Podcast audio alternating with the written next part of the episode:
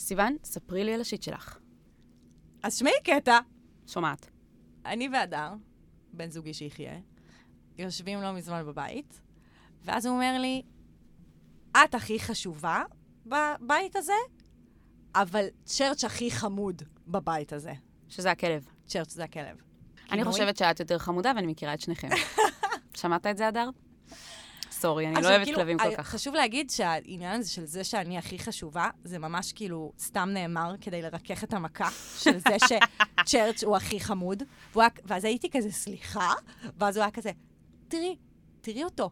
את יכולה להיות חמודה? תגידי לו, אין בעיה, אני גם מגדל ככה שיער. אין בעיה, אני גם לא אוריד שערות. ינשיר בכל מקום. כן. אז מה עושים? ואני אוהבת את צ'רץ', אני אוהבת אותו. הוא כלב עם צרכים מיוחדים. הוא כלב ממש ממש מתוק. לא, אני גדלתי עם שני לברדורים שחורים. אה, הוא לברדור שחור, נכון? כן. זה אומר הכל. לא, אבל א', הוא באמת כלב עם צרכים מיוחדים, כי הוא גדל הרבה שנים בצורה לא בריאה, מתעללת, לא יודעת, ואז הוא הגיע להדר, וכאילו, Mm. בבית הוא כלב מתוק מתוק, אין לי מילה, הוא, הוא שקט, הוא עובר ממקום למקום, הוא כן מפליץ, כאילו הארדקור מדי פעם, כזה, תדעו שאני פה, אני לא הולך לשום מקום ואני פה. כזה, אם שכחתם, מסמן טריטוריה. כזה, אם שכחתם שאני פה, אז הפלצתי לכבודכם. סבבה? זה כאילו זה, ובחוץ, אין שום קשר בין הכלב טרור. שבפנים לכלב שבחוץ. הוא אוכל את כל הקקי כן, כן, שיש. בעיר תל אביב. זה נקרא לברדור. עיריית אה, תל אביב משלמת לו תמלוגים. על זה שהוא אוסף את כל. הקקי בפלורנטין. בקיצור, איך אתה יכול להגיד שחיה... שיצור שאוכל את! הקקי של יצורים. אחרים. ברחוב, הוא יותר הוא יותר חמוד? חמוד ממני. לא ברור. אני חמודה. חד משמעית. תודה. זה השיט. זה השיט שלי. אז אה, רוצה לספר לנו מה חוקי הפורמט? יאללה, אני אספר. אז ככה, בכל פרק אנחנו מציגות כמה סיפורים אמיתיים של אנשים שכתבו לנו על סוגיות מהחיים עצמם. אנחנו מנתחות את המצב, נותנות תובנות משלנו לעניין ומייעצות מה לדעתנו אפשר לעשות. שנתחיל? יאללה, נתחיל. אני ממש צריך את ה... אני ממש צריכה את זה. מה אני יכול לעשות במצב כזה?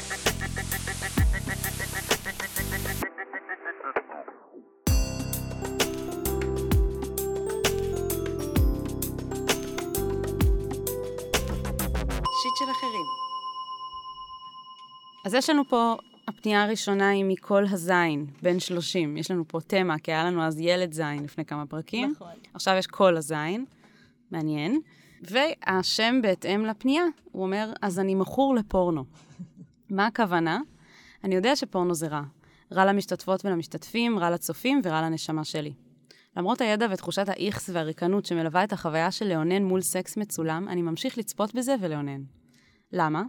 זה עוזר לי להירגע, כיף לי לראות סקס עם אנשים יפים ומגוון של פנטזיות שמתגשמות.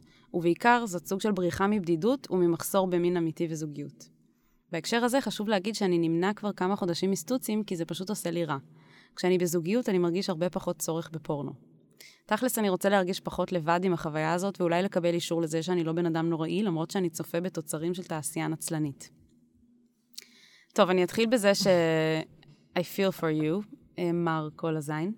וזה שאתה אמרת שאתה נמנע כבר כמה חודשים מסטוצים כי זה פשוט עושה לך רע, זה נשמע כמו צעד ראשון טוב. כלומר, אתה יודע שמשהו עושה לך רע, אז אתה לא עושה אותו, למרות שכאילו זה מה שמצפים בחברה שתעשה, mm-hmm. בתור גבר, mm-hmm. אם זה סטוצים, אם זה פורנו, אז יופי, אתה נמנע מסטוצים, כל הכבוד. אם זה לא עושה לך טוב, אין סיבה שתעשה את זה. ואם אתה יודע שפורנו עושה לך רע לנשמה, אז uh, השלב הבא זה כנראה באמת להפחית בזה. אתה נשמע כאילו בן אדם ממש מודע, ושאתה נכון. באמת רוצה שיהיה לך טוב, ואתה רוצה, אתה לא רוצה לעשות רע לאף אחד, אז uh, בוא נתחיל מזה שאתה אתה בכיוון הנכון. אני זהו, אני רוצה להגיד עליו שהוא, כאילו, אני רוצה להגיד איזה גבר. כן. באמת. כי איזה גבר לבוא ולהגיד את זה, ולדבר על זה, כאילו, ולשים את זה על השולחן, אני בטוחה שיש הרבה גברים ונשים שיש להם את התחושות האלה והם לא מדברים על זה, והם מרגישים מאוד לבד. כן, נראה לי שהרבה. גברים אה, מרגישים שהם מכורים לפורנו. בדיוק, ו- ואני חושבת שאחד הדברים ה- הטובים, אני באה להגיד הגבריים, כאילו, אבל כאילו באמת המוערכים לעשות, זה פשוט כזה לדבר על זה, אז, אה, אז איזה יופי שהוא כן. עשה את זה. אני רוצה להגיד שדבר ראשון, אני לא הייתי מגדירה אותו כמכור. אני לא רוצה פה לשים, כאילו, הוא קרא לעצמו ככה, אבל כאילו, אני לא חושבת שהוא מכור.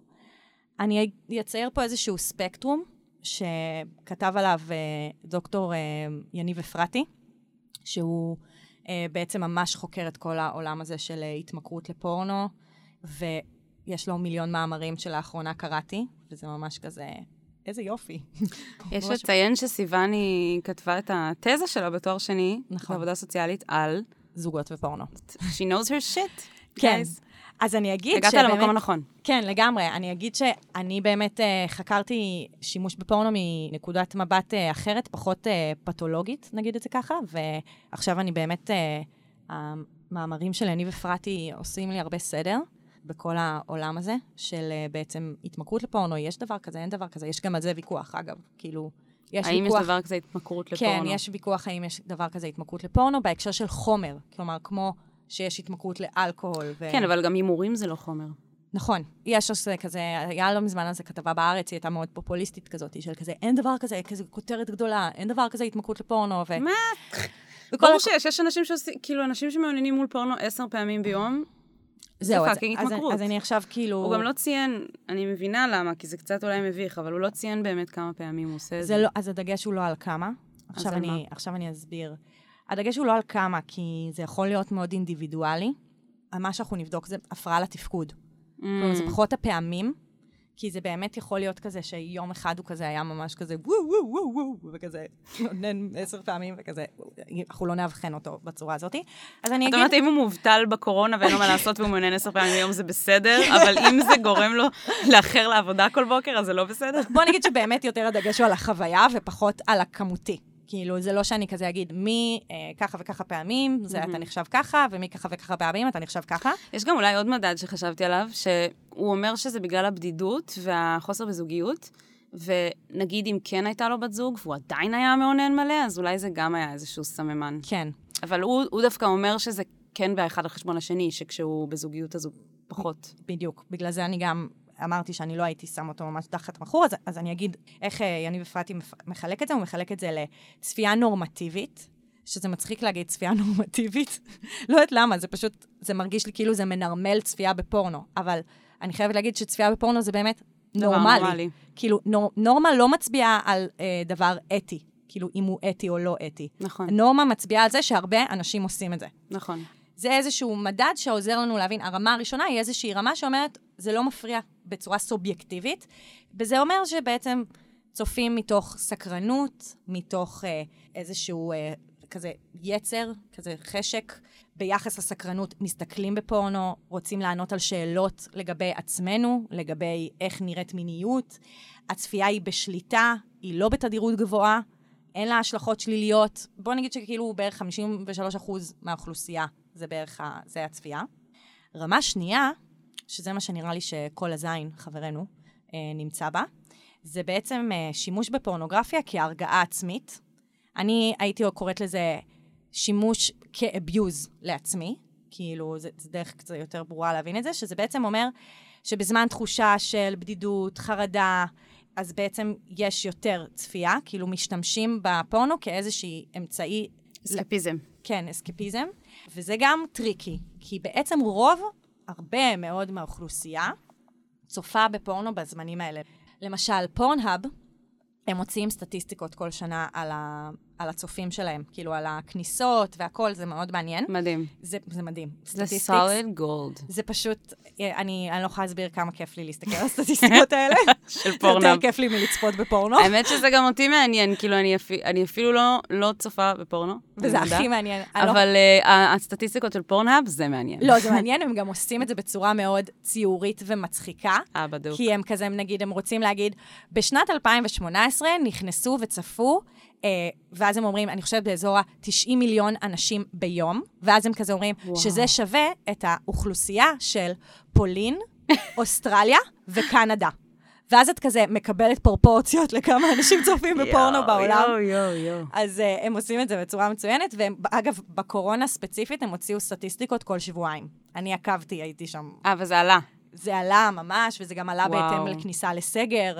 אז רגע, יש, יש מצב שיש קונספירציה שבעצם פורנהאב אה, המציאו את הקורונה כדי להעלות את השורת רווח כן. שלהם? הגיוני? לא, זה קורה אבל. זה היה יכול להיות מאוד הגיוני, זה היה יכול לתפוס. או שזום, כאילו. לא, אומרים את זה על זום. אומרים את זה על זום? כן, אומרים את זה על נטפליקס גם. וואי, זה אבל על פורנהאב זה, פורנאפ זה עוד באמת. הגיוני. כן. אז בקיצור, הם אומרים שבתקופות בתקופות של בדידות, יותר אנשים נכנסים אה, לראות פורנו. חוץ מנגיד בקורונה, אז אפשר לראות את זה נגיד שבזמן שהיה סופרבול, אף אחד לא נכנס, אבל בוולנטיינס דיי, עלייה של 10%. או, מעולה. כן. מעולה. אז נגיד, זה, יואו. זה ממש, ממש אה, מדד בשבילנו להבין שרוב יש לך חומר האנשים- לדוקטורט. אה, כן, לגמרי. זה הכי מעניין בעולם. לא משנה, אבל בכל מקרה, מה שאני אומרת זה שזה לא קורה רק לאנשים שעושים שימוש בפורנוגרפיה כהרגעה עצמית, אלא זה קורה להרבה מהאוכלוסייה שזה מתחבר אצלם. אבל שנייה, אני אגיד רגע שנייה את, ה, את הרמה השלישית, ואז אני אתייחס לפונה. אמ, אז הרמה השלישית זה התנהגות מינית קומפולסיבית, שזה בעצם התמכרות למין, דיברנו על זה כבר נכון. נכון. בפרקים אחרים, אבל אני רוצה לתת ארבע קריטריונים. אני חושבת שגם אם אתה מקשיב לנו, אז אני אגיד את הארבע קריטריונים האלה, ואם אתה, הם רלוונטיים אליך, אז אפשר כאילו, אתה יכול באמת להבין שזה לגבי עצמך, אבל ממה שתיארת זה לא נשמע זה. אז אחד זה פגיעה בתפקוד היומיומי, למשל, לא ללכת לבית ספר, לעבודה, לבזבז שעות על גבי שעות מול הפורנו, או באוננות, או כאילו זה לא חייב להיות ספציפית פורנו, ובעיקר לא לעשות את מה שאני אמור לעשות, או מה שאני אמורה לעשות. חוסר שליטה, זה בעצם שאני לא יכולה לעצור את עצמי. יש לי קול בראש שאומר, את צריכה להפסיק, את צריכה להפסיק, את צריכה להפסיק, Mm. ואת לא, אני לא מפסיקה. חוסר ויסות רגשי, שזה בעצם העניין לזה שזה סוג של acting out. acting out זה אומר שבמקום אה, לכעוס ולהוציא את הכעס שלי, או, או במקום לבכות. להיות עצובה ולבכות, אני מוציאה את ההתנהגות שלי בדרכים אחרות. למשל, אני אלימה, למשל, אני פוגעת בעצמי. אז זה, אה, למשל, כאילו, זה לצפות בפורנו כאיזושהי הדחקה. אה, והקריטריון הרביעי זה שיש יותר תחושות קשות מתחושות טובות ביחס לצפייה. כאילו, בסוף, ב-overall, אני מרגישה רע כשאני צופה Mm. בפורנו. לא... אז זה כאילו המדד להתנהגות מינית קומפולסיבית. אבל שלא נשמע שזה המצב, ואיך אנחנו מבינות את זה? מזה שהוא אומר שהוא מצליח לא נגיד, לא להיות בסטוצים. להצליח לעצור פעולה מסוימת בגלל שאני מבין שהיא פוגעת לא בי טוב. והיא לא עושה לי טוב, אז אוקיי, זה אומר ש, שיש לי שליטה עצמית. גם אני חייבת להגיד שהוא מצד אחד אומר, זה עוזר לו להירגע, וכיף לו לראות סקס עם אנשים יפים ו- וכו' וכו', אבל מצד שני הוא אומר שתחושת האיכס והריקנות שמלווה את החוויה של ליונן מול סקס מצולם, נראה לי שהתחושת איכס והריקנות האלו, זה לא מזה שהוא צופה בפורנו, זה מזה שהוא שהוא- נהיה מודע נכון. לזה שזה תעשייה נצלנית. נכון. מה שמוביל אותי לפורנו הפמיניסטי. אז אני, אוקיי, א', אני רוצה לא להיכנס לפורנו הפמיניסטי אה, עכשיו. אוקיי, בסדר. רק, אני לא רוצה להיכנס כך. כי גם, כאילו, זה קטע מאוד ארוך עכשיו. מה שעכשיו אנחנו מביאות, וזה יהיה פשוט עוד הסבר עצום. אבל שנייה, אני אתייחס לפורנו פמיניסטי רק בהקשר שאני חושבת שזה לא כל כך משנה התוכן שהוא יסתכל, כי עדיין הוא בוחר לעשות את זה בזמנים שלא טוב לו, נכון. ואחרי זה הוא מרגיש איזושהי תחושת גועל, זה קצת כמו אכילת בינג'.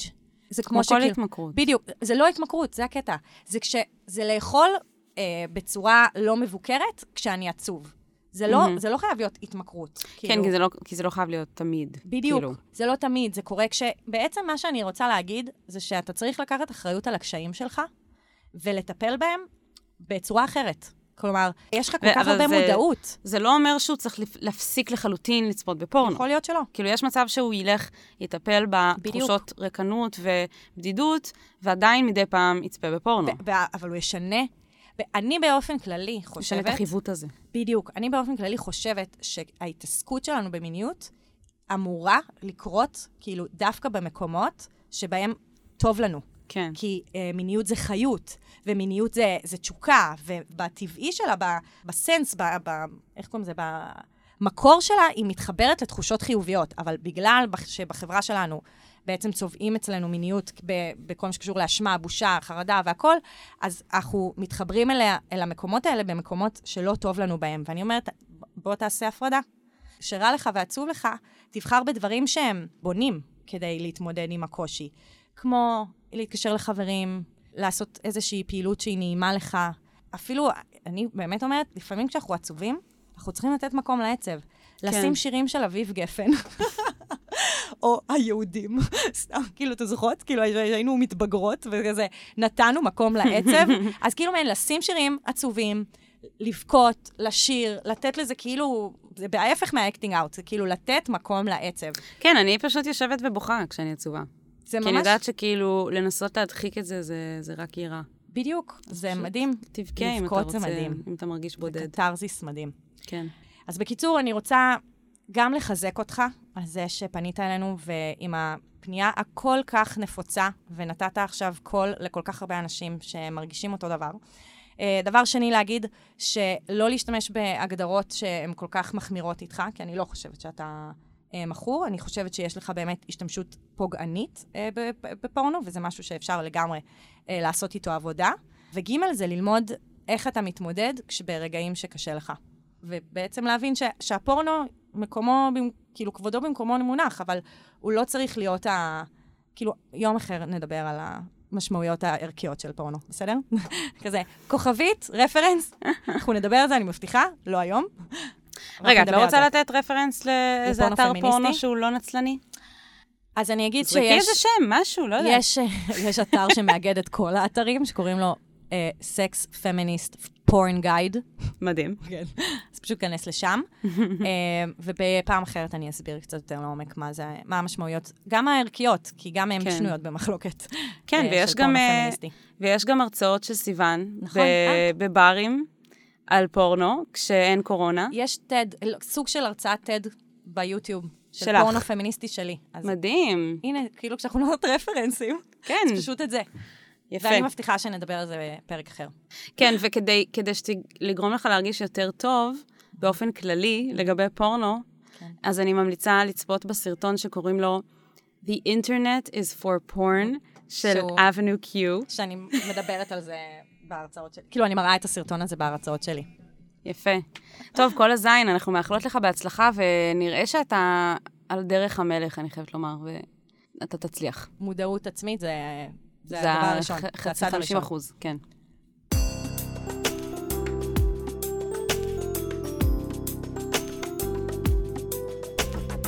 שיט של אחרים.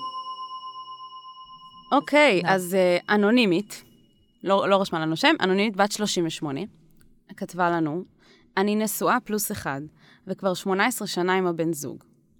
בשנתיים הראשונות הוא למד באוניברסיטה ועבד בסטאז', ומאז כבר 16 שנה שהוא לא עובד וגם לא מחפש עבודה. תמיד מחפש תחביבים מסוכנים, ואומר שרוצה לעסוק ולהתפרסם בהם ביוטיוב, כמו דאונהיל באופניים, נסיעות בינלאומיות של שבועיים באופנוע, טיפוס הרים במשך ימים בלי אפילו קשר אינטרנט באמצע הטבע, ועוד. הבן שלנו מעריץ את האבא ההרפתקני, ויש ביניהם קשר ממש טוב, והוא תמיד טיפל ודאג לילד מאז שהוא נולד. בסוגריים, היום הילד בן שמונה. גם באמצע הלילה ומוקדם בבקרים כדי שאוכל לנוח. בינינו יש הרבה ריבים, בעיקר כי כבד לי לסחוב את כל האחריות הכלכלית של הבית לבד, ולראות אותו נהנה בתחביבים מסוכנים, בעוד אני תמיד בעבודה או בבית. והוא לטענתו אומר שאני לא מעריכה אותו, ושיש דברים חשובים יותר מכסף, ושאין לו הזדמנויות להצליח בחיים, וגם אין לו שום תמיכה ממני לכל התחביבים שלו. המצב הזה מכביד עליי. למה הוא תמיד יכול ליהנות ואני צריכה להיות אחראית ולממן את הכל? לסיים את המערכת יחסים, או להמשיך ופשוט ללמוד לחיות עם המצב הזה, ואיך ללמוד לחיות ככה. אוקיי. היי אנונימית, היי אנונימית. שלום לך. אני, אני רוצה להגיד שליבי יוצא אלייך, וזה באמת נשמע סיטואציה לא פשוטה, ממש. אבל אני רוצה להגיד שזה ממש לא להיפרד או להמשיך ככה. כאילו, היא הציגה פה איזשהו כזה, מה לעשות? לסיים עם המערכת יחסים, או להמשיך ככה? כי היא ניסתה כאילו לדבר יש- איתו על זה, והוא הוא כאילו לא, הוא לא מוכן... אה, נכון, היא ניסתה לדבר איתו על זה. אגב, אני רוצה להגיד שיש דבר כזה אה, במערכת יחסים, שכל אחד מתמקם בתפקיד שלו, נכון. ו- ונוצר איזשהו, כאילו, מערכת קבועה שמשמרת את עצמה, כן. ובשביל לעשות שינוי במערכת צריך זעזוע. כאילו, ממש, צריך לנער את המערכת, ובעיניי, מה שלא נעשה עד עכשיו זה איזשהו, איזשהו להגיד כזה, די, זה deal breaker, כאילו. עכשיו, זאת סיבה קלאסית ללכת לטיפול זוגי. קלאסית. לגמרי. כאילו, זה נשמע, א', שיש בסיס טוב, ויש עדיין אהבה. כאילו, זה שהיא היא מדברת כזה על, ה, על זה שהוא, כן, שה, שהבן שלו מעריץ אותו, ושהוא תמיד היה שם בשביל, כאילו, זה, זה, מדהים. כן, כאילו, למרות שהיא גם לא ציינה, כאילו, מה טיב היחסים ביניהם בשום שלב. האם אתם באמת אוהבים אחד את השני? כיף לך בחברתו עדיין, אחרי 18 שנה? לא צוין. אני מניחה שכן, כי היא לא אמרה את זה. אז לא, כאילו, אבל- אבל כנראה אני שזאת חושבת- הבעיה. אבל אני חושבת שאהבה היא משהו שאפשר כל פעם לגלות אותו מחדש, והיא יכולה גם להתעצב מחדש במערכת יחסים. היא לא צריכה להיות כמו האהבה שהייתה להם פעם. כן. אה, אני חושבת שאולי כרגע היא לא מצליחה להרגיש, כי יש המון תסכול שמצטבר כבר במשך המון שנים. וחשוב לי להגיד, מערכת יחסים לא צריכה להיות סימטרית, ואני חושבת שנגיד, זה היה פחות בולט אה, וצורם, אם זו הייתה האישה שלא עובדת והגבר שעובד. כאילו, אף גבר לא היה כותב לנו על זה, כי זה כזה נורא סטנדרטי כזה, והחברה בכלל לא גורמת לנו להרגיש שזה לא בסדר. לא, אבל אף גבר לא היה כותב לנו, כי דמייני לעצמך סיטואציה שגבר הוא המפרנס היחיד, והוא בבית עם הילד, בזמן שהאישה הולכת. טסה לחו"ל ועושה הרפתקאות. את מכירה סיטואציה כזאת? אני לא. איך כנראה שיש. יש בודדות כנראה ש... לא. שמתנהגות לא, ככה. יש, לא, יש, אבל לא, מה שאני באה להגיד זה שמצד אחד היא לא צריכה להיות סימטרית, ומצד שני, את לא צריכה להיות אומללה. צריך להיות שוויון בנטל, הנטל לא חייב להיות אה, אותו סוג של נטל. למשל, שהוא באמת ייקח יותר חלק ב... כאילו בתפעול הבית ובזה, כי אם הוא באמת לא מתחבר למקומות האלה, אז שיתחבר למקומות אחרים. יש פה את העניין הזה של כאילו, הוא הולך בהרפתקאות שלו, בזמן שאני או בעבודה או בבית. אז אני שואלת את עצמי, למה את או בעבודה או בבית? כאילו, הוא לא עובד, הוא לא כל הזמן בחו"ל בדברים המסוכנים האלה. בטוח יש זמן... כן. יש זמן שהוא כן נמצא בבית ויכול להיות עם הילד, בזמן שאת הולכת ועושה הרפתקאות משלך. ואני חושבת שזה חלק מאוד חשוב מהעניין פה. אולי שווה לך למצוא איזה תחביבים שהם רק שלך, ולעוף על עצמך, ולוודא מראש שכאילו הוא נשאר בבית, ונותן לך את הזמן והביטחון לעסוק בדברים האלה, וללכת כאילו ליהנות, ואז את לא תרגישי את הקיפוח הזה של כאילו, אני גם עם כל העול, ואני גם לא נהנית מהחיים. נכון. למה שאת לא תלכי ותהני מהחיים בזמן שהוא בבית מדי פעם? זה, אני חושבת שהיה מקל מאוד על הסיטואציה, אם הוא היה מבין שאוקיי, סבבה, לך תהנה, תעשה את מה שאתה אוהב זה, אבל כאילו, וגם אני תן לי את גם, ה... כן, תן לי גם את ההזדמנויות, כאילו, כן, ללכת ולעוף על. עצמי. זה אפילו, לזה הוא יכול לפרגן, כי זה מקום שהוא מבין אותו ומתחבר אליו. בדיוק. מדהים. אה, עצה ממש טובה, יהב, כל הכבוד. תודה לך, סיוון. ובכל מקרה, אני רק רוצה להגיד ככה, לסיכום, אני לא מאמינה בלסיים קשר, בעיקר קשר כל כך רציני עם ילד, לפני שמנסים ללכת לטיפול. כאילו, תבררו על מטפל ממש טוב ותותח או תותחית. אני בטוחה שגם דרך אה, קופת חולים או זה, אולי אפשר לקבל את זה באיזושהי הנחה או משהו, כאילו אם יש בעיה כלכלית בהקשר הזה. כאילו, לפני שמוותרים, צריך לפעמים איזה גורם שלישי עוזר פשוט אה, לארגן את המערכת מחדש. כן, ואני גם רוצה להוסיף שהיא דאגה לציין כמה שהוא אבא טוב, ואולי צריך לשים לב שזה גם לא...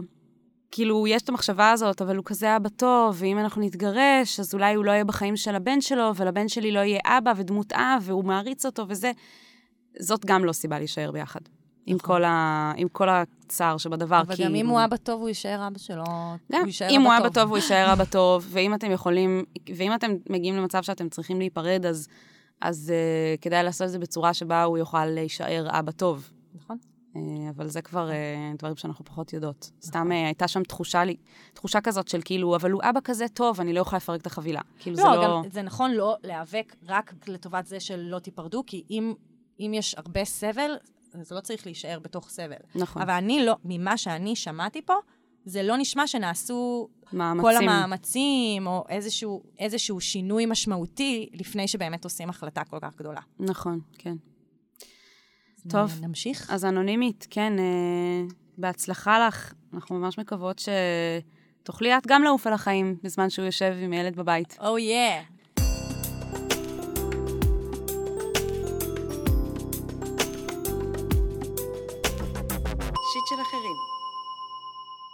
הפונה הבאה שלנו היא אה, רוזה פארקס, בת 31.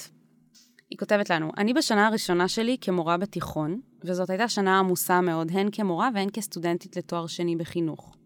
לפני שבוע מנהל בית הספר לקח אותי לשיחה, ובה הודיע לי שאני לא מתאימה לדעתו להמשיך לחנך את הכיתה שחינכתי השנה, ושבשנה הבאה אמשיך כמורה מקצועית בלבד. זאת לאחר שהיה לנו עימות סביב נושא מקצועי, והרגשתי לנכון להניח לזה. בכל זאת, שנה ראשונה, וכמה שזה מעצבן, אני רוצה לראות את עצמי ממשיכה שם. בשיחה הוא סיפר עד כמה הוא מעריך את העשייה החינוכית שלי, שאני עובדת מהלב, שיש לי קשר טוב עם התלמידים, שאני עובדת בשיתוף פעולה עם הצוותים השונים ושאני מכניסה עניין חיובי לתיכון. אך לצד זה, עליי לעבוד יותר על עזרים בכיתה ולא להתמקד בלמידה פרונטלית. כל כך הופתעתי מההחלטה שלו לא לתת לי להמשיך לחנך את הכיתה שעבדתי איתה השנה, שנשארתי ללא מילים ועם המון דמעות. הרגשתי שהוא מוותר עליי אחרי שנה אחת בלבד, ועוד שנה כל כך מורכבת. איך זה יכול להיות שאתה כמנהל רואה בי בסיס טוב, אבל לא מוכן לטפח אותו? בנוסף, חשוב לציין שחודש קודם לכן, הוא והרכז אמרו שאני ממשיכה, ואז אחרי שכבר מאוחר מדי להיפרד מהתלמידים, הוא מודיע לי שאני לא ממשיכה איתם, וקשה לי שלא קיבלתי הזדמנות לפרידה ראויה. 1. איך מתמודדים עם ההפתעות בשיחה? 2. איך שמים את הרגש בצד והופכים להיות ענייניים? ו-3. איך ממשיכים הלאה עם אנשים שאכזבו אותך?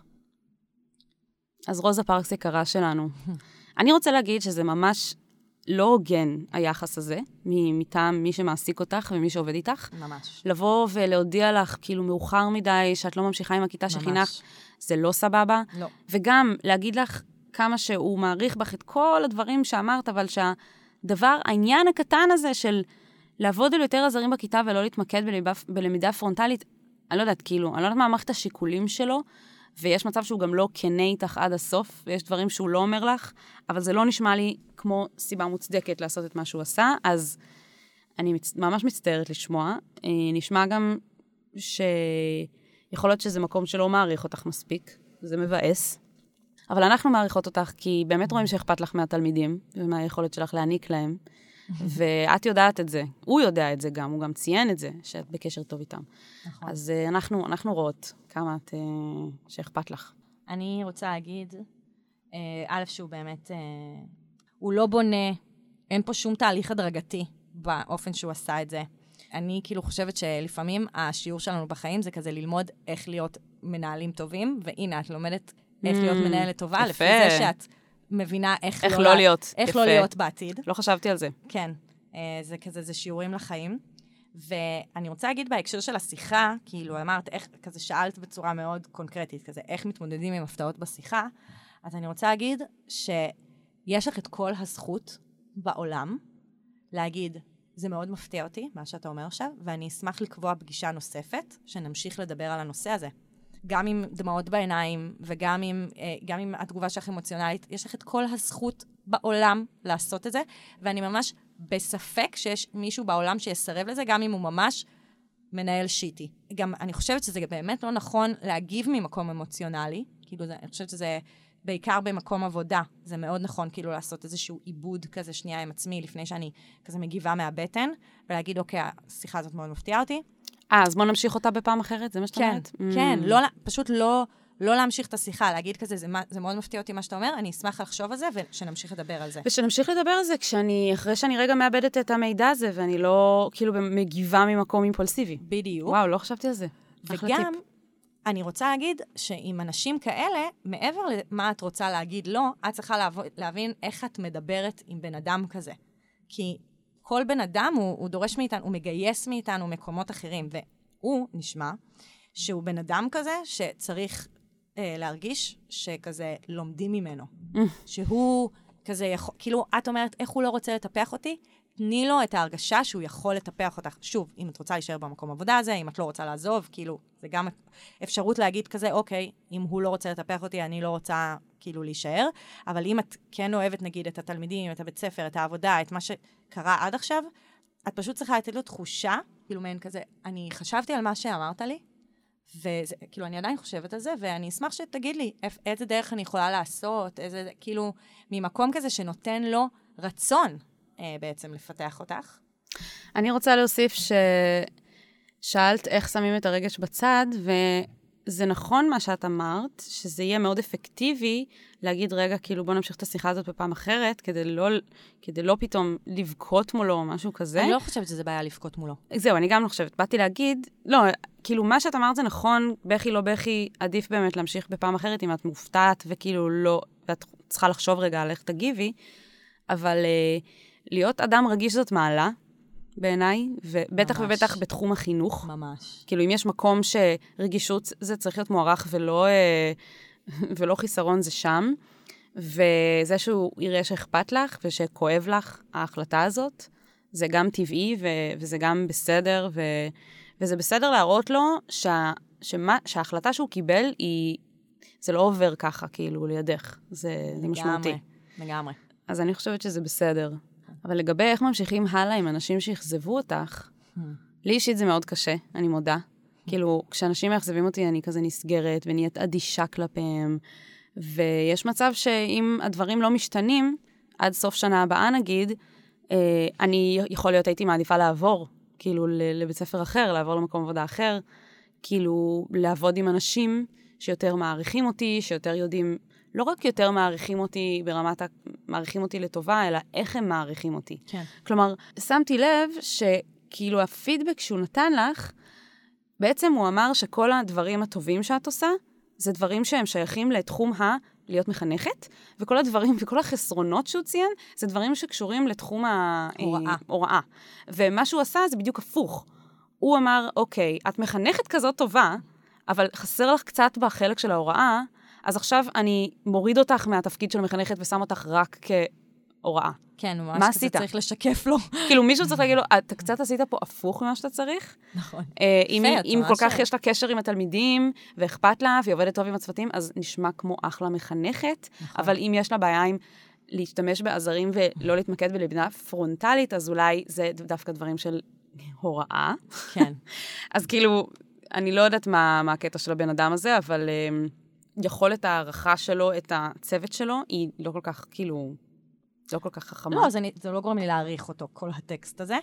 כאילו, אני אגיד לסיכום, שאני חושבת שזה קשה לעבוד עם אנשים שאכזבו אותך, זה הרבה עבודה אישית שלך, וזה הרבה גם שאלה של האם העבודה שווה את זה שאת תמשיכי לעבוד לצידו. כי כן. גם באותה מידה את יכולה להגיד, אוקיי, יש עוד הרבה בתי ספר שיזכו למחנכת כמוני, ופשוט לעבור למקום שאת יכולה אולי לפרוח בו, ואת לא כל הזמן מרגישה שאת צריכה כזה להוכיח את עצמך.